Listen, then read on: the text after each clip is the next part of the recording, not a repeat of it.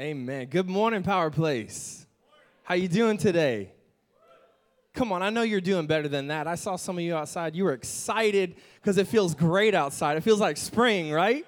Come on. You got to be excited to be in the house of God today.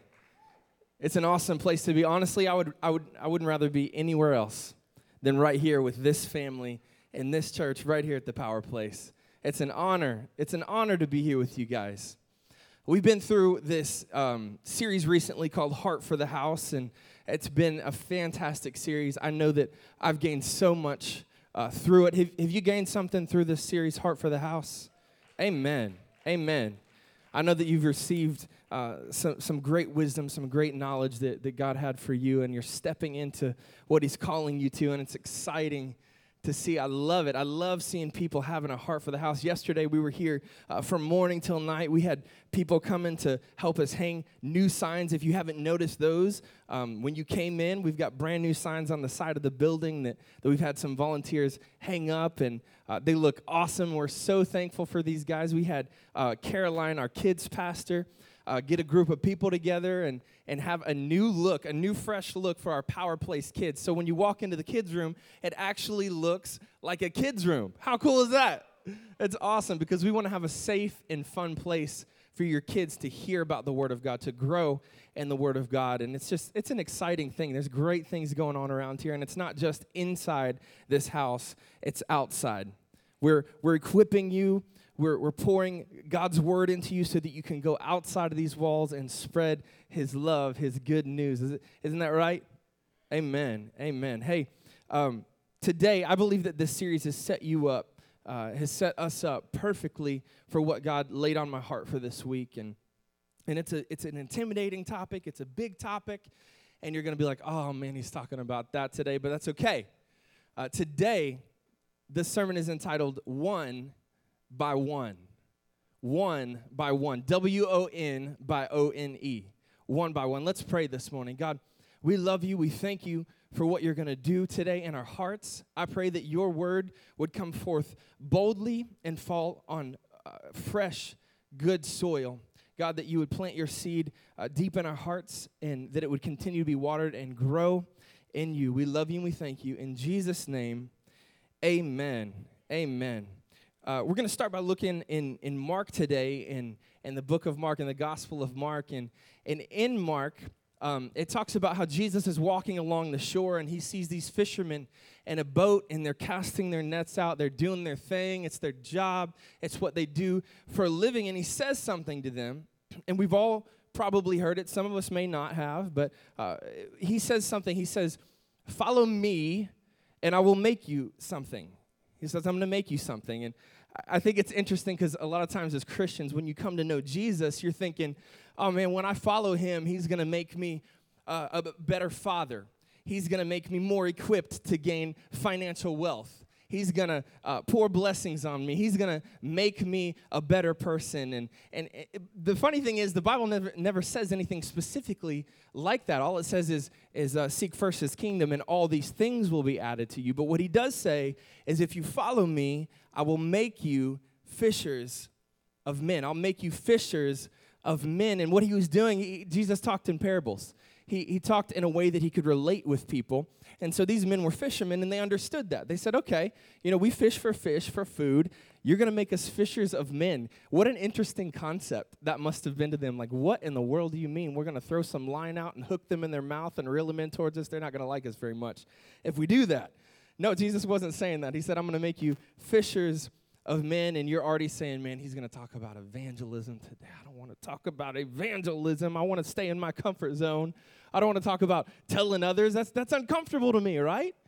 I think, though, the, the, the difference is um, with evangelism, we kind of get this, this weird connotation um, with that word. We think, uh, evangelist is probably the better word that, that we get this picture in our mind. We, we begin to think about um, what we've seen in an evangelist before. And, and, and why don't you think about that right now? What do you think? What's the first thing you think about when you hear the word evangelist? And, and a lot of us would probably say probably somebody who's loud and, and, and yelling and, and maybe spitting on the people on the front row and, and maybe talking in an accent that they don't have when you talk to them off the stage. You know they're like and god said you know, like, who talks like that? Honestly, like if you're sitting at the table, could you please pass the salt? Uh, you know, no. You're not going to have a conversation with somebody like that. It's crazy. I don't know why they feel like the Spirit is giving them a new accent. I, not, I don't think it works that way. But I think that those are the things that we think about when we think of evangelist. Uh, but what I want you to do now is think about um, the person who allowed you to come to know Christ. Who, who's the person who's responsible for you coming to know Jesus? How would you describe that person? I'm guessing you would use words like kind, like patient, understanding. It, does that relate to you? The people who invited you to come to know Jesus. They're not somebody who's yelling at you and spitting on, on you and, and speaking to you in a weird accent, unless they're from South Louisiana, and that's, an, that's a whole other thing. It's interesting if you've had conversations with him or if you've watched Duck Dynasty or uh, Swamp People, you know what I mean. in Mark 1:17, this starts the gospel, and Jesus says this at the beginning of the gospel of Mark. He says, uh, Jesus said to them, Follow me, and I'll, I'll make you become fishers of men. And he says that because it's so important, and it's so important that he ends it in the gospel of Mark as well. And he says in, in Mark 16, 15, Go into the world, go everywhere, and announce the message of God's good news to one and all. So he's stressing the importance. You, you see in the, in, the, in the book of Mark, you have his account of what happened in the Gospels. But he starts the book of Mark by saying, I'm going to make you fishers of men. And he ends the book of Mark saying, Go into all the world now with all this knowledge, with what you know about Jesus, and tell others his good news.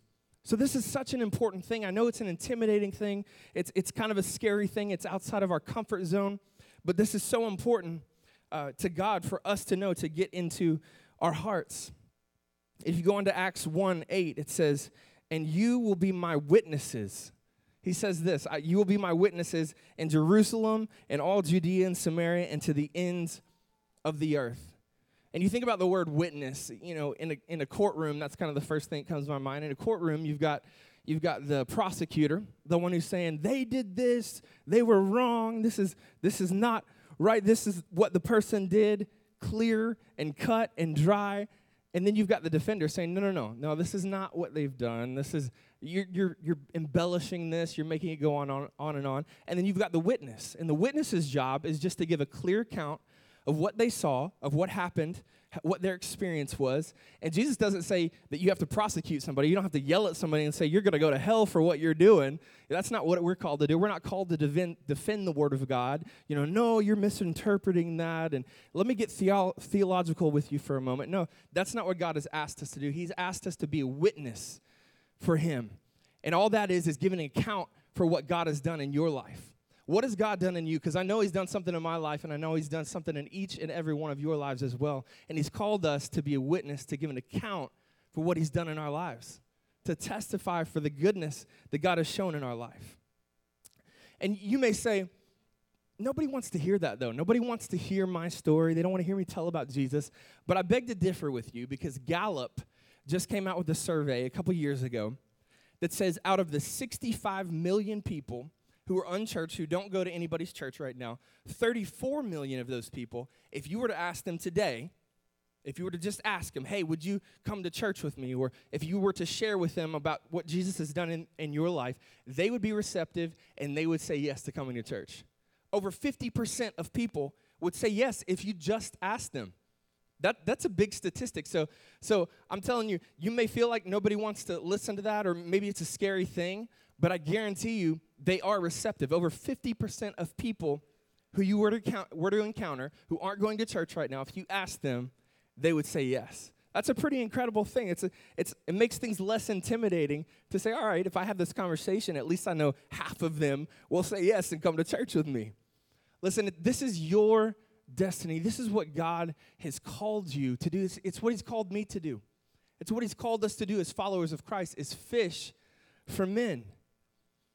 And, and maybe you're here to say, man, this is, this is so simple.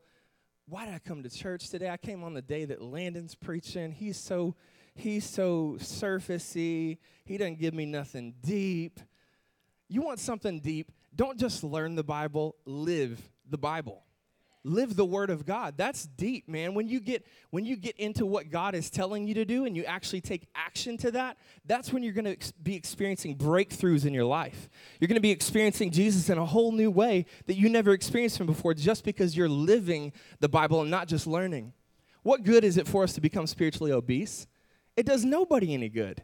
What are you going to walk by and say, "I learned more about Jesus today. Good luck." Praying for you. No, we have to live the Word of God. We can't just ingest it and keep it in. It becomes toxic when you keep it in. It becomes toxic. We got to share the Word of God. We got to share the love of God in our lives. And listen, you don't have to be deep to share Jesus. You don't. Because let me tell you, if, if somebody is drowning in their sorrows, in their life, in their shame, they don't need you to give them the original Greek interpretation of life raft. They just need you to throw them one. Give me a life raft. I don't care what it means. I don't care what the Greek original interpretation is. Just give me a life raft. And that's what Jesus is calling us to do. Look, throw people these life rafts. In 2 Timothy chapter 4 verses 2 to 5, it says preach the word of God. Be prepared whether the time is favorable or not whether it's convenient for you or not. It doesn't have to be uh, the perfect time. You could be standing in line to order some, some Taco Bell, and maybe God is nudging your heart to say, hey, you need to speak to this person. You see a single mom in line, and, and she's struggling, and, and maybe God is just, just calling you to say, hey, my church would love to, to, um, to hang out with your kids on a Sunday morning, you know, give you a, a break for a couple hours and, and just love on your kids, pour into the love of God, pour the love of God into them. And you never know what that would do to somebody. You never know unless you try. You never know unless you try. Why are we so scared to, to give somebody a life raft, to give somebody something that's going to save their life in the end? We got to step outside of our comfort zone. We got to share the good news.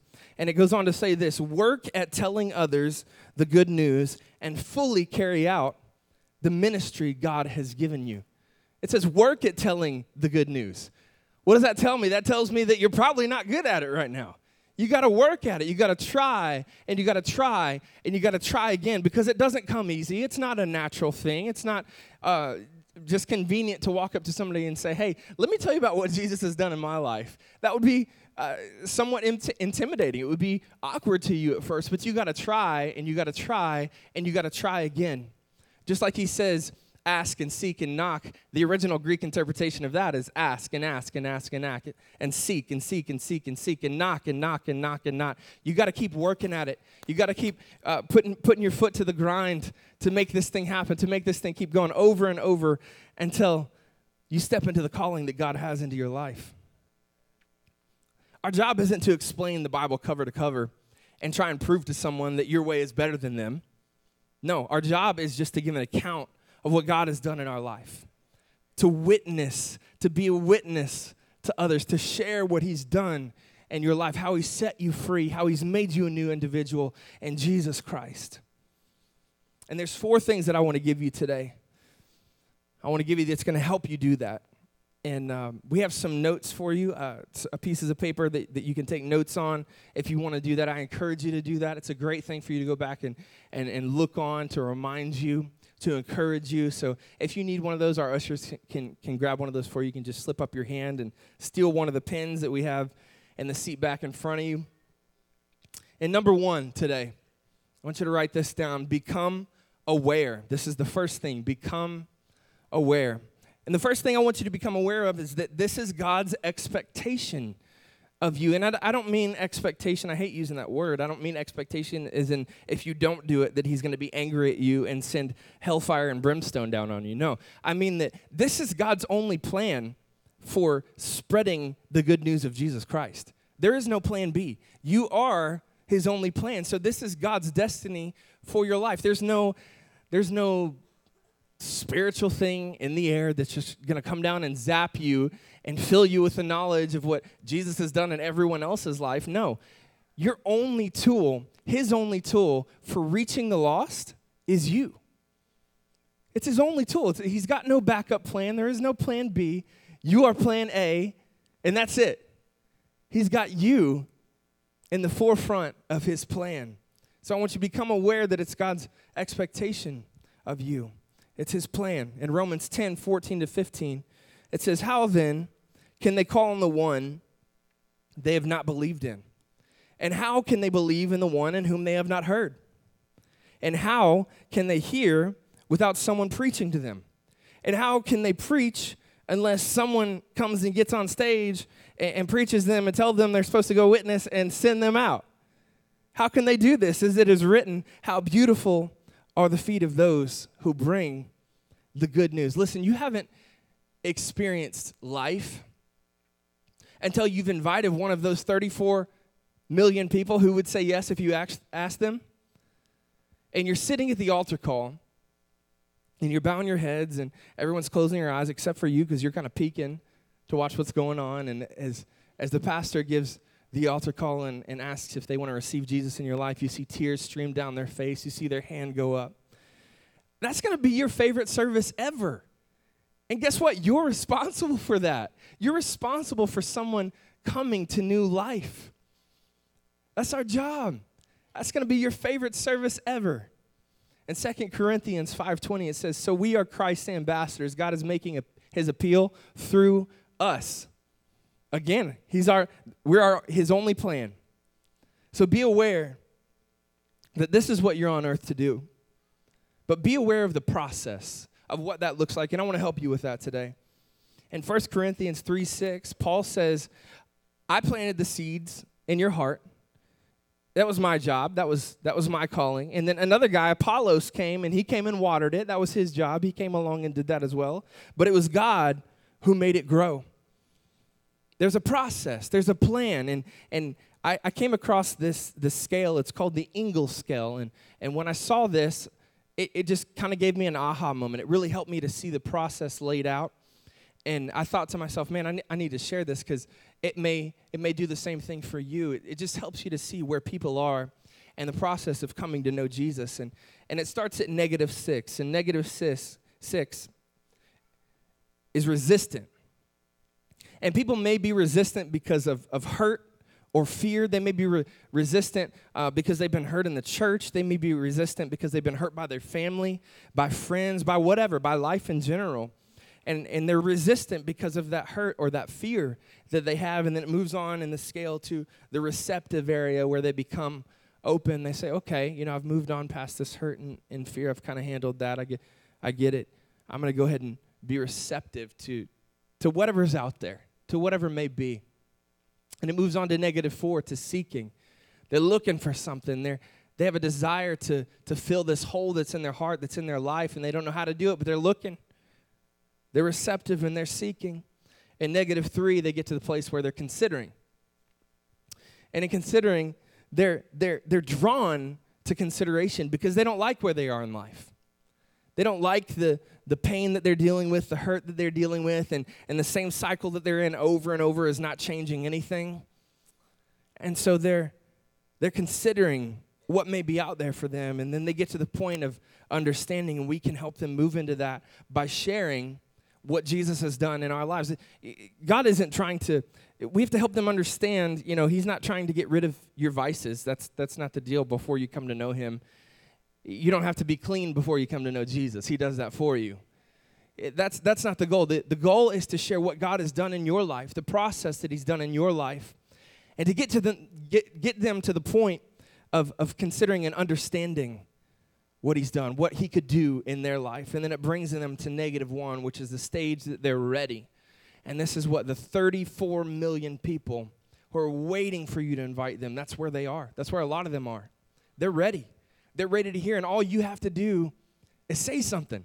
All you have to do is start a relationship. Tell them what God has done in your life, what they could do in His life. They're ready. And then it takes it to zero, which is new life in Christ. This is the point where you're sitting next to them, you see the tears running down their face. They accept Jesus, they receive new life in Christ. Man, what an amazing experience that is. I'm going to tell you a story in just a little bit about uh, an experience I had with somebody, and and, and got to experience that firsthand. It's an incredible thing. And then it takes them to positive one belonging, getting connected in a power group, in a power group interest. uh, getting connected in the body of Christ, this is where you're going to thrive. This is where you're going to grow. This is where you're going to step into God's calling for your life. And it takes you to number two, which is what I just said growing. And this one can be interchanged with another word, and um, that word would be discover.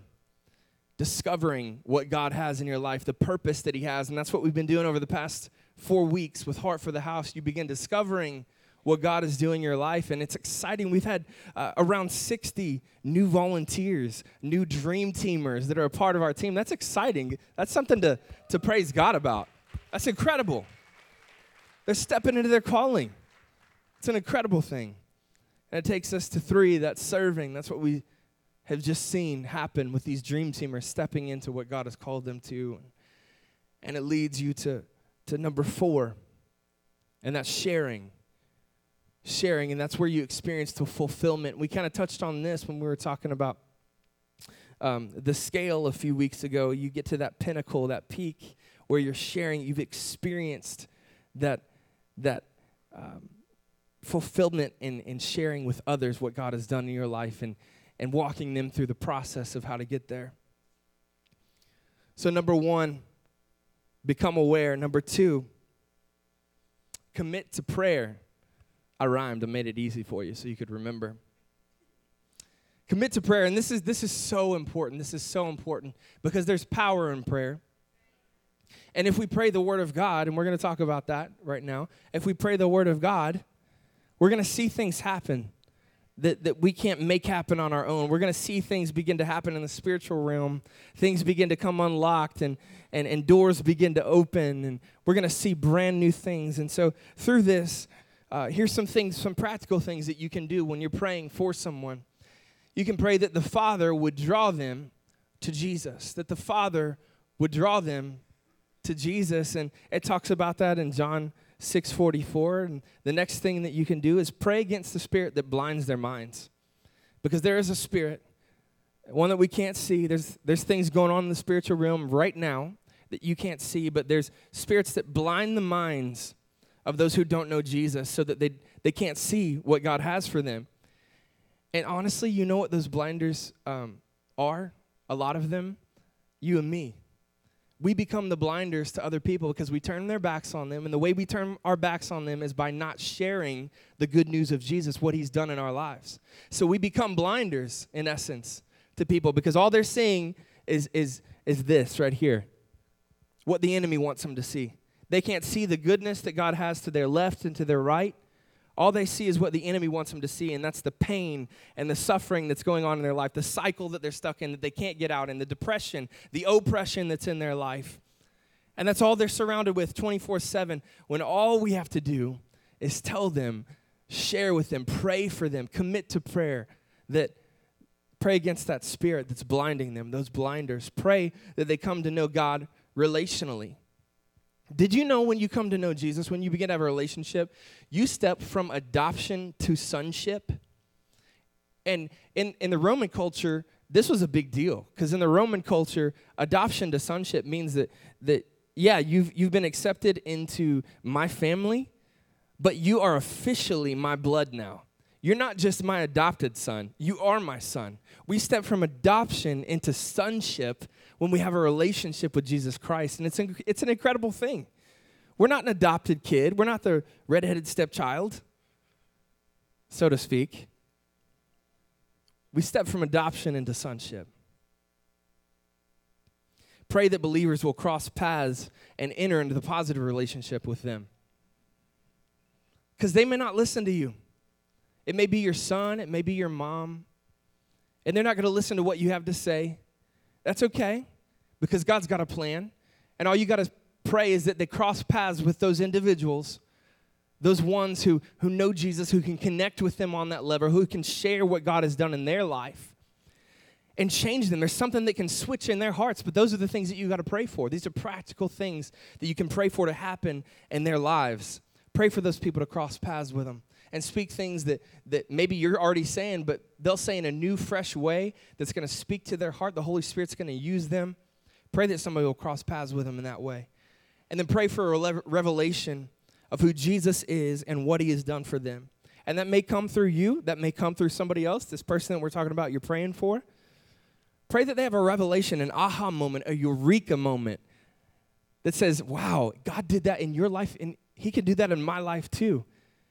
Yeah, we want to have that eureka moment for these individuals. And number three, show them you care. Show them you care. This may be the most valuable tool that you have in your arsenal for winning people to Jesus Christ. Show them you care. It's so cliche, and you've probably heard it a million times, but people don't care how much you know until they know how much you care. They don't. And the reason I know this is because I had an experience with um, a boss that I had when I was living in South Louisiana. I was interning at a church. I was 21 years old, and uh, I had already gone through two years of college. 21 years old. I'm interning at a church in, in Bayou Gauche, Louisiana. It means Bayou on the left in French or Bayou on the right. Actually, I can't remember now. One of the two. Ambidextrous. I don't know. Uh, Bayou Gauche.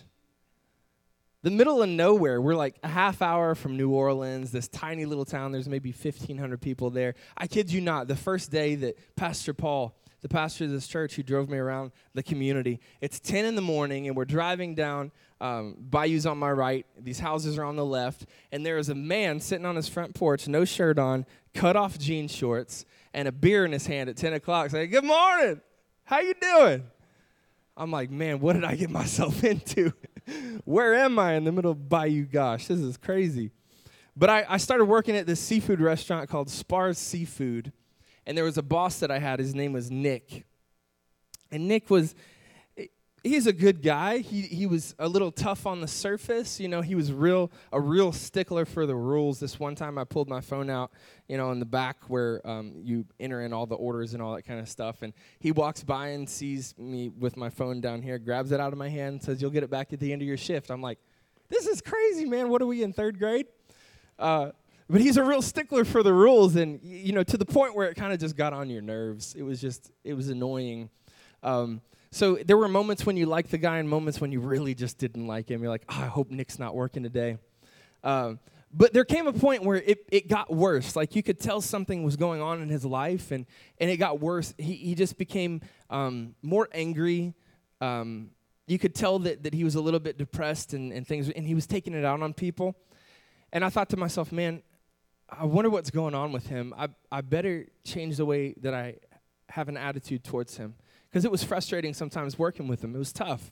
And I said, I better change this attitude that I have towards him because there's something going on in the inside. And I don't know what it is, but, but I know God has called me to, to do something about it. And so every day I made a point to, to say hey to Nick, to ask him how he was doing, and, and to kind of just speak encouragement into his life, to say, hey, man, I'm, I'm glad to see you, glad to be working with you today, when really, in all reality, I wasn't very glad to be working with him. uh, and so, you know, I just made a point over and over and over. And come to find out, a mutual friend of ours, he came to me and he said, hey, did you, did you know that Nick is, is living in his car right now? Um, his marriage is on the rocks. His, his wife kicked him out. He's got two kids, and and he just doesn't know what he's doing in life. And I'm like, man, I had no idea. I knew something was going on, but I didn't know what it was. And and so, you know, I'm, I'm developing this relationship with him. And, and I just came to him one day and I said, man, I just want you to know I'm praying for you.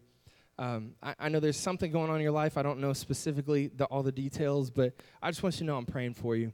And right then and there, he, he just broke down. He opened up to me and he, he said, man, I really uh, appreciate that. You know, his eyes welled up with tears and he was like, you, never know what that means. And at the time, I was living in this trailer, and it was a, a beautiful thing. I thought about showing you a picture, but then I thought, man, if, if somebody ever watches this one day, the owners of that trailer, they might not appreciate me showing that and, and, and hating on it a little bit. it was a beautiful thing. Let's just say that. It was this incredible trailer, rust everywhere, holes in the ground you could see through, and the grass. And um, for whatever reason, I had this bright idea to paint the wood floor, the subfloor, because I couldn't afford flooring at the time. I had a bright idea to paint the subfloor. I painted it all black, and then I sealed it with this, this, this lacquer that just would not dry. And so I couldn't even walk through my house without like leaving footprints and you could see where everybody walked. It was it was ridiculous. I had this black and white like checkered diner um, stick-on tile that you literally stuck on one tile at a time, and it was completely crooked. So there was there was like gaps in between, you know, where the where the the cabinets were and then where the flooring was. It was it was a sight to see, man. Living on your own, being an adult is hard, dude. 21 years old, adulting is tough. But I, I, had this trailer and, and I had these rooms in and I had these spare bedrooms. And I said, Look, Nick, I know you're living out of your car. I heard you're living out of your car. I don't have a lot to offer you, but I do have this trailer I'm living in. It's not much to see, but I have this spare bedroom if you just want to live here for a while. Um, I don't recommend that to, to any of you because who knows? The guy could have killed me uh, in the middle of the night. I, I don't know what I was thinking. I was 21 and stupid, right? I was just trying to follow what God had for my life. And, and I said, You can come live with us. You can stay in our spare bedroom. And this, this just totally changed him inside. I mean, he was floored that I would even offer that. And, and uh, I think it was the first or second week we were there. I, I made this little fire pit in our front yard. And we do it backwards in Louisiana. We do it in the front yard so that when people are driving by, we're like, hey, come on, join the fire pit. We got some hot dogs and some, some you know, have a weenie roast and marshmallows and all that kind of stuff. Here, it's so different. You like hide in your backyard. Oh, don't let the neighbors see us. We don't want them to know we're, we don't want them to know we're having a cookout. Southern hospitality, it's a different world, man. But I'm having this fire pit in our front yard, and and I said, hey, Nick, I'm, I'm hanging out in the front yard. Why don't you come hang out with me after you get off work? It's like 9 o'clock at night. He comes by, and, and we're sitting on the hood of my 1990 a Honda Accord. It's brown. We called it the Turd Bird. It was so ugly, man. It matched the trailer though. It was awesome. And so we're sitting on the hood of my, my Honda Accord, and he just asked me, he's like, dude, so tell me about this, this Jesus. He was asking for it. It was awesome.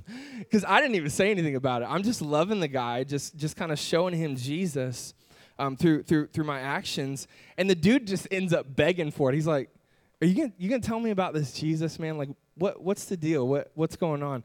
And, and he asks these really hard questions. He asks questions like this, and you may have had this question asked to you before. Why do bad ha- things happen to good people? Why why does this little kid who's who's five year old five years old get, get diagnosed with leukemia and three years later die? Why does that happen? He's asking me these tough questions, and I'm 21 years old. I'm like, Nick, I don't know. I don't have an answer for you. I have no idea. But what I do know is that God has changed my life. I gave him my heart, and my path has changed drastically. Every day I wake up, I've got something to look forward to. I feel the love of Jesus in my life. I feel the joy well up inside me every day. When I get to see you, I know God has a calling for me to, to, to pour love into you. He wants to love you. He wants you to know right now that He loves you just the way you are. With your marriage on the rocks, with your kids not wanting to see you, with, with life falling apart, He loves you just the way you are. And He's, he's pouring tears at this point, And I'm like, man, Nick, why don't you join me at church? We have it every Sunday morning. Why don't you just come hang out? You can talk to my pastor. He could probably answer these questions better than I can. I have no idea. I'm a 21 year old punk who works at Spahr's Seafood, living in an ugly trailer, driving the turd bird. And he's like, All right, I'm going to do it. And, and I kid you not, six weeks later, my, my pastor calls me up on the phone and he says, Landon, I, I wanted you to be the first one to know this. Nick accepted Jesus in his life. He's restoring his marriage. He and his wife are coming to marriage counseling. He's having a life with his kids. They want to work things out. And to this day, he's still serving Jesus. Their marriage has been restored. He's has a, he has a great relationship with his kids. Yeah, amen. That's what Jesus can do. Amen. And listen, that's what Jesus can do through you. We make it so difficult. We make it so hard and, and think that it's this grand idea that we've got to put a whole production on for people and tell them the Bible cover to cover and explain to them, you know, why evolution is not right and why, why Christianity is like, we don't have to do that. Just show them the love of Jesus through your actions, show them that you care, tell them what God has done in your life, and that's it. That's our only job. It's that easy, but we overcomplicate the mess out of this thing. I mean, look at Jesus. I'm not going to go into this entire story, but in, in Luke chapter 19, it talks about Zacchaeus. And Zacchaeus is this tax collector that nobody likes. They, they literally despise the guy. Nobody wants to talk to him. And what does Jesus do? Zacchaeus, I'm coming to have lunch at your house today, son. I'm coming to eat with you. And these people are like, What are you doing? You're going to eat with this guy who's, who's evil, who's scheming, who's stealing. Yeah, that's the one I want to reach. That's the one whose heart needs to be turned. I need to plant a seed in them. I need to show them love by having lunch with them. It's so easy. All Jesus did was have lunch with Zacchaeus, and what happened? He turned his life completely around in an instant and said, Listen, all this money that I stole, I'm going to give it back four times. I'm going to give back all I stole. I'm going to repay it. I'm going to do things right from here on out. He turned his life just because Jesus had lunch with him, because he showed him he cared. And he made a difference in his life because of it. In 1 Corinthians chapter 9, verses 19 to 23, it says, Though I am free and belong to no one, I have made myself a slave to everyone to win as many as possible. To the Jews, I become like a Jew to win the Jews. To those under the law, I become like one under the law, though I myself am not under the law, so as to win those under the law. To those having the law, I became like one not having the law, though I am not free from God's law, but I'm under Christ's law, so as to win those not having the law. To the weak, I became weak to win the weak. I've become all things to all people I've become all things to all people. I've, I've become all things so, so that they can see Jesus through basketball. I'm going to go and play basketball. Speaking of basketball, I'm so excited about this. This is a side note. Interest groups, power group interests, are supposed to launch at the end of April, but I am so excited. Paul Smack, if you don't know him, um, he's, he's an awesome guy. He got us into the PAL, which is the police athletic league and he, he met the new guy who's working there. And this tuesday we're going to play some basketball okay? I don't care if you're 14 or 40 you're welcome to come and play basketball with us and i will school you personally. Uh, through basketball through taking people to lunch through going hiking becoming all things to all people it doesn't matter if you're good at it or not. It doesn't matter if you want to run a 4k with lori wojcik or not. Become all things to all people if you got a friend who wants to run a 4K and you need to work out, this is a win win. They don't know Jesus, they want to run a 4K, you need to work out, it's all good in the hood. We're going we're to make this thing happen. Win win. So that by all possible thing means I might have I might save some. By all possible means I might save some. I do this for the sake of the gospel, but that I may share in its blessing. And that brings us to the last one, number four be ready to share. Be ready to share. You're going to have an opportunity this week, and this is going to stick out in your mind. Man, I remember what we talked about on Sunday. I need to be ready to share what God has done in my life. That's all you got to do. Just share what God has done in your life. Share what He's done in your life. I know He's been good to you. I know He's been good to me. We're going to have an opportunity to cross paths with people at a restaurant, our server, our, our cashier at a checkout line uh, people in our workplace, our friends at school. You're going to have an opportunity this week, and you've got to be ready to share at any moment, whether it's convenient for you or not. God has a plan to use you, you're His only plan. Would you stand with me this morning?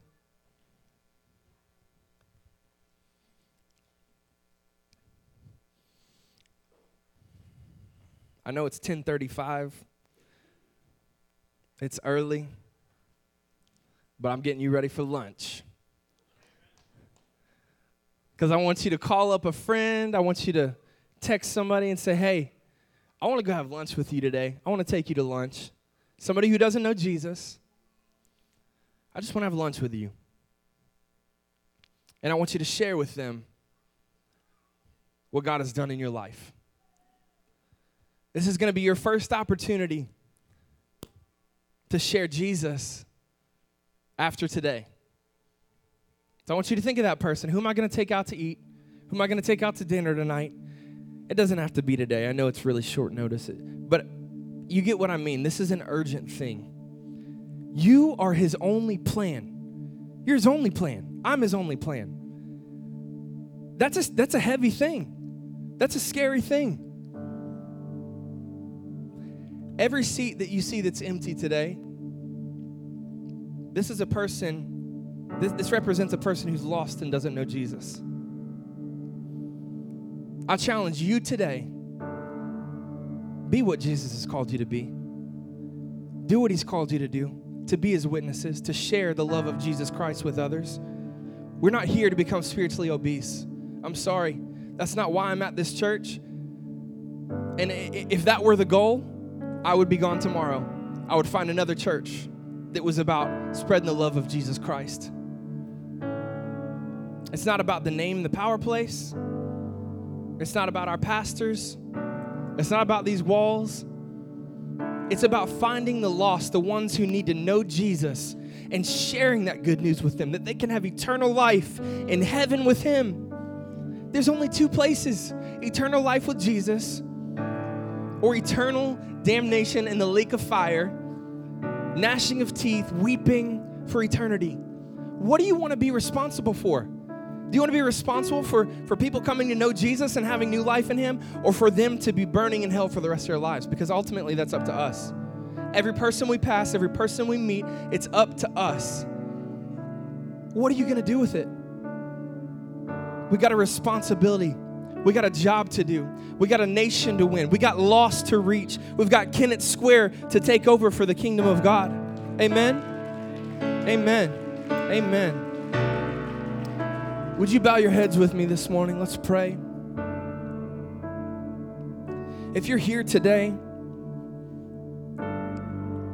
and you would say, Man, I, I, I, hear what you're saying about this, this Jesus, this one that could change my life, and I want to experience that. Maybe you're ready today.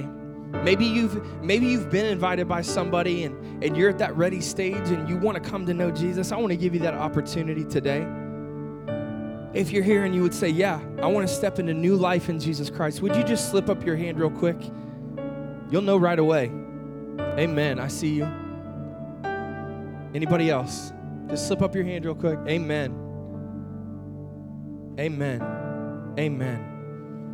Well, I want to do this. There's going to be a scripture that's thrown up right here on the screen. And I just want you to read that real quick.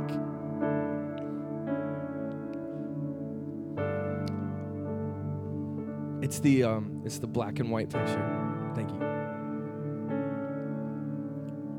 Let's just read this together as soon as it comes up. It says, If you declare with your mouth that Jesus is Lord and believe in your heart that God raised him from the dead, you will be saved. You will be saved. So, why don't we do that today? Amen. Amen. If you raise your hand, if you raise your hand, would you just declare that Jesus is Lord in your life, that you believe in your heart that He raised Him from the dead, and step into new life in Jesus Christ today? Come on, can you celebrate that for the new life that's happened today? Amen. Amen. Amen. Man, what an incredible thing. What an incredible thing. I just want to pray for you real quick. God, I thank you for this new life that you've given these individuals today. Lord, I thank you for the freedom that they're going to find in you, for the people that they're going to connect with through, through power groups, through interest groups, God, for, through relationship on a Sunday morning. God, I thank you that they're going to connect with others that are like minded and furthering your kingdom. They're going to grow in you, they're going to discover their purpose.